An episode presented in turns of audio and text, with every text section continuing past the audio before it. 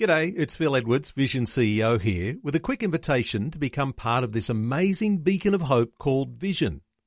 Together we can put our love into action to help people of all kinds build or rebuild their lives on the truth of God. Please consider the part you can play during our upcoming Visionathon appeal, remembering that it's your support that makes Vision possible, including this podcast.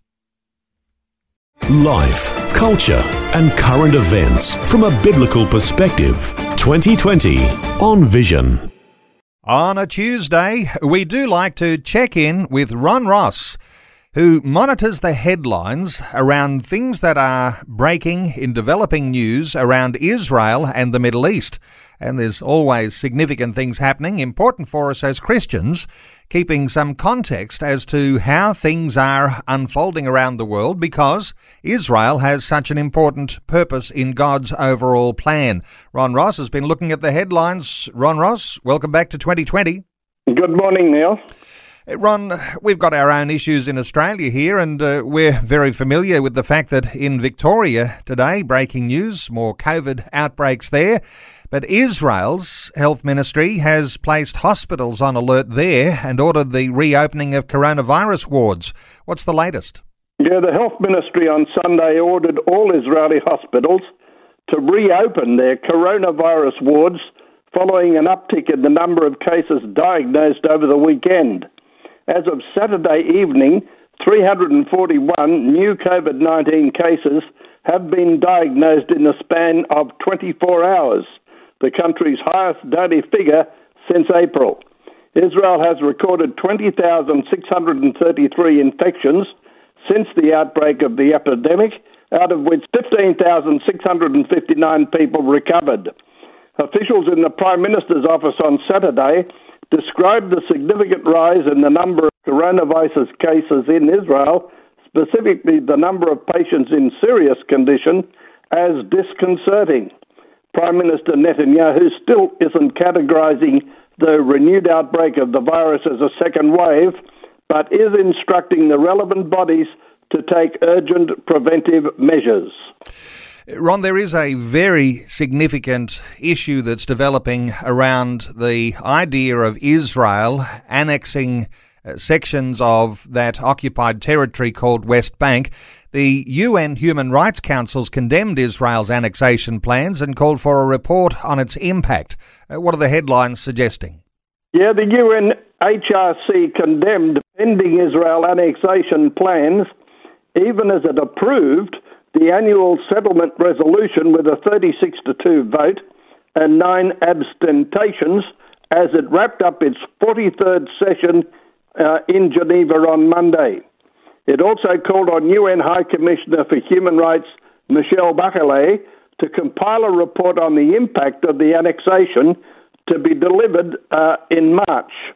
We have to stand firm and say no to what Israel and America are doing in this area. It is flagrantly denying rights and flying in the face of international law, a PLO Ambassador Ibrahim Khraishi told the UN Human Rights Council. The controversial settlement resolution, which has been used in past years to call for the creation of a database of businesses operating in Jewish areas located over the pre 1967 lines, continued to call for a boycott of those businesses and to warn that those who engaged in such activity were liable to be penalized under international law. It's interesting to note that Israel was the only nation in the whole UN Council discussion to have multiple uh, items on the agenda, and all came out negative. I wonder whether a little personal insight here, Ron, your feelings around the idea that Christians have a tendency, especially evangelical Christians, standing in solidarity with Israel. Not everybody thinks that it's a good thing that Israel will be annexing those areas in the West Bank. Uh, what are your thoughts on getting a balance, understanding how that support for Israel might uh, stay strong, uh, even though some people might disagree with the actions? I think we've got to decide whether Israel has the political authority to make the decisions involving Israel. Uh, everybody else has an opinion about what Israel should be doing, but I think you'll find no government uh, uh, elected to office in Israel will have the uh, support of the people if they don't defend Israel's right. And I think we're going to come up with our next topic where one of my good friends in Israel, Ron Dermer, has come out with very strong statements. And uh, he's the Israel ambassador to the USA, and made a declaration that the current two state uh, illusion will never happen. What's the headline there? He wrote the extension of Israel's sovereignty to certain territories in Judea and Samaria will not, as many critics suggest, destroy the two state solution, but it will shatter the two state illusion. Ron Dermer wrote in a blunt Washington Post opinion piece this week.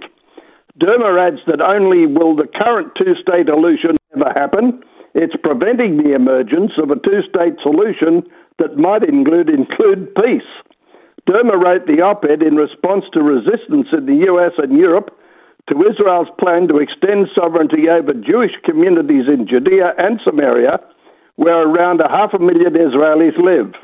Under Netanyahu's plan, Israel will annex territory in Judea and Samaria that it gained from Jordan in the 1967 Six Day War when four Arab nations launched an onslaught on Israel.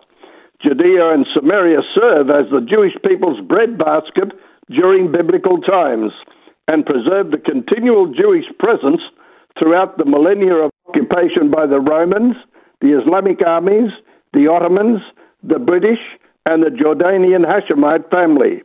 For decades, Palestinian leaders have demanded control of Judea and Samaria for an independent state, despite the fact that the so called Palestinian people never existed before the creation of the Jewish state, nor has there ever been a Palestinian state in Judea and Samaria.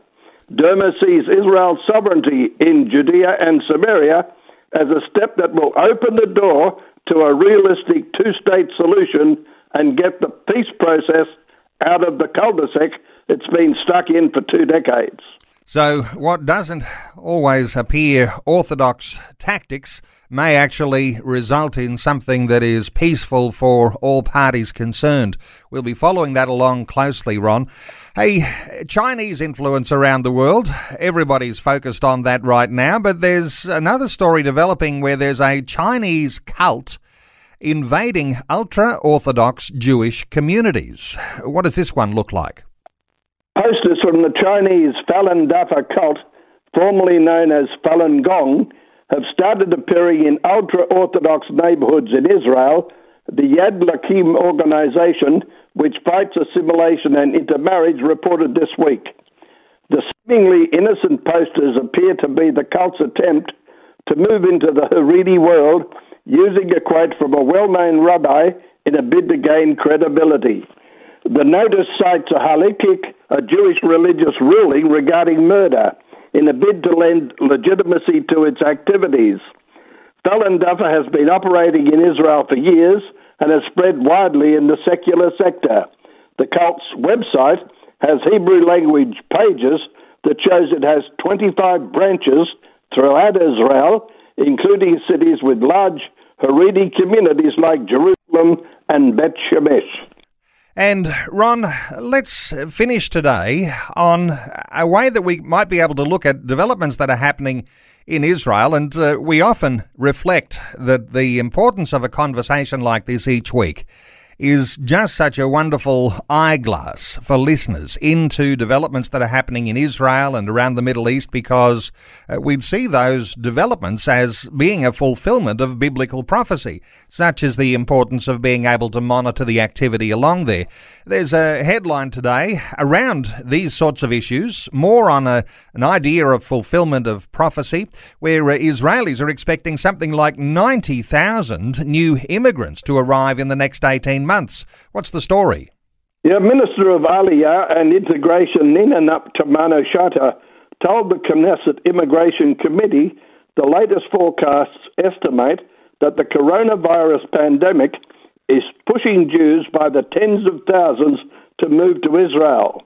Interest in making Aliyah, which means ascent, has soared, especially in the United States, where organizations like Nefesh B'Nefesh have reported huge increases in the number of families starting the process of seeking more information. Although both Nefesh and the Jewish Agency are seeing record numbers, immigration to Israel is actually down in 2020 because of the pandemic and it's brought international air travel to a halt. Only a few special flights with new immigrants have arrived from the US, and last week a special charter by the International Fellowship of Christians and Jews brought 39 new immigrants from Peru. Jewish Agency Chairman Isaac Herzog said he expects that up to 100,000 people may leave their home countries for Israel or make Aliyah once the current global health emergency is under control.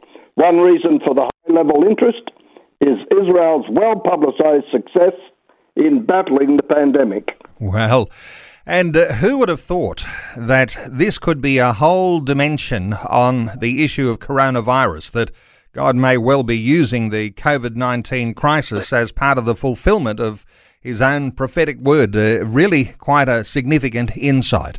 Uh, Ron, always love your updates. Thanks so much for your insights and those headlines, reporting on those. Thanks for scouring those headlines overnight. Appreciate you very much, and we'll talk again next week.